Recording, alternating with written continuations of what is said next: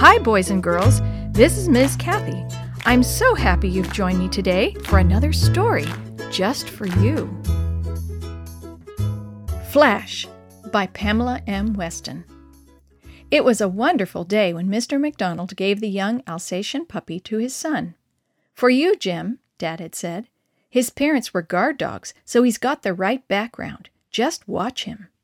Mr. McDonald demonstrated the young dog's obedience by giving him a few simple commands. Many a person owes a great deal to the intelligence and devotion of a dog like this, he added. Hmm, maybe he could teach me a thing or two, grinned Jim as he watched the small dog spring to attention. He was amazed that the puppy even seemed to understand when it was safe to cross the road. Jim named him Flash. From that day on, Jim and Flash were inseparable friends. Everywhere the boy went, Flash went too. And that's the way it was five years later on Jim's 14th birthday, when Jim and his dad were returning with Flash from a trip to the Scottish sheepdog trials. Flash was riding in the back of the truck, for by this time he had grown so big that he took up too much room inside the cab.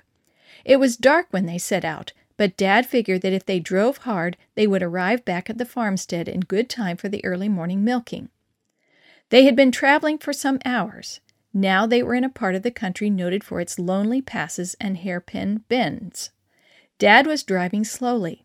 It doesn't pay to take chances on roads like these, he commented. Jim didn't say anything. He was looking at the long fingers of the headlights as they picked out the road ahead of them. And then it happened.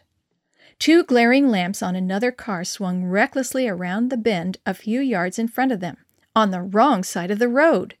Dad swerved and braked hard, but the road was narrow. The oncoming car hit their truck on its side, delivering a heavy smack. With a sickening lurch, the gray truck skidded off the road and plunged down a short bank.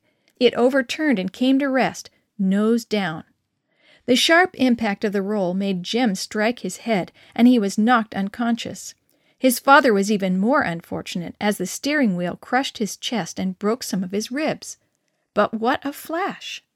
When the truck turned over, Flash had jumped clear, and now he was frantically trying to get inside the cab to his young master. For some time he whined around the window until his God given sense told him what to do. He must get help, and help meant humans. With a few bounds, he scaled the bank. He looked left and right, but nothing was in sight. Yet, what was that? Instantly his ears were erect. He had heard the sound of the laboring motor of a car crawling up the steep hill. Could it be that here was the help he needed? Stop! Stop! he barked loud and clear. But neither the young doctor nor the medical student in the little red sports car seemed to understand. They had just finished a spell of night duty at the local hospital, and the last thing they expected to see on that deserted stretch of road was a dog, especially one acting so strangely. Careful, Bob, said Dr. Ted Bailey. That dog seems to be anxious about something. Bob began to slow down. Then, with a flying leap, Flash bounded onto the hood of the car. Whining piteously, he pawed the doctor's arm, which was resting on the open window. At this point, Bob pulled to the side of the road, and both men got out. It was evident now that something was wrong. Flash began to wag his tail. Well, what is it, old boy? queried Dr. Bailey as he patted the dog's head. What are you trying to tell me? He hastily glanced around him, but in the early morning light his eyes missed the skid marks on the road. Flash barked sharply, ran on a few yards, and returned, wagging his tail furiously as he did so. Scampering off again, he stopped short at the point where the truck had left the road. Then he ran down the bank.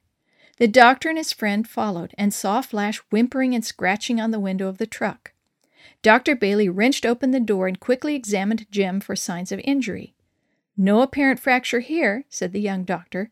The boy's had a nasty bang on the head, though.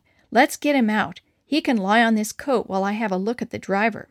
Looks as though it's a case of broken ribs with him and so Dr. Bailey and Bob made the patients as comfortable as they could.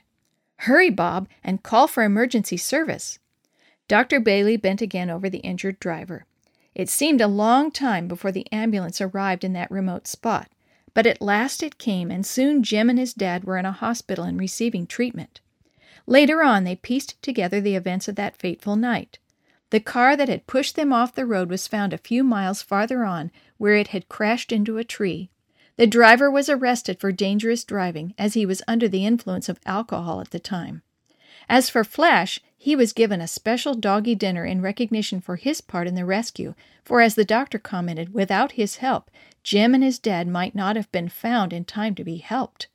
But the dog's real reward came the day when Jim and his father were well enough to come home. Flash was there to meet his friends at the door, barking and wagging his tail in great excitement. How good it was to be with them again.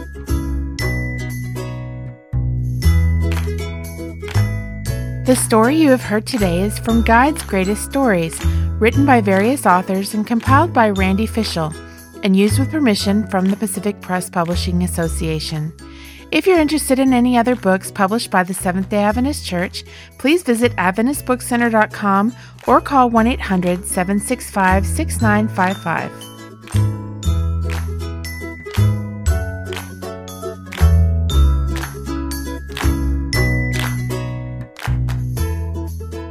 This podcast is a production of the Carolina Conference of the Seventh day Adventist Church.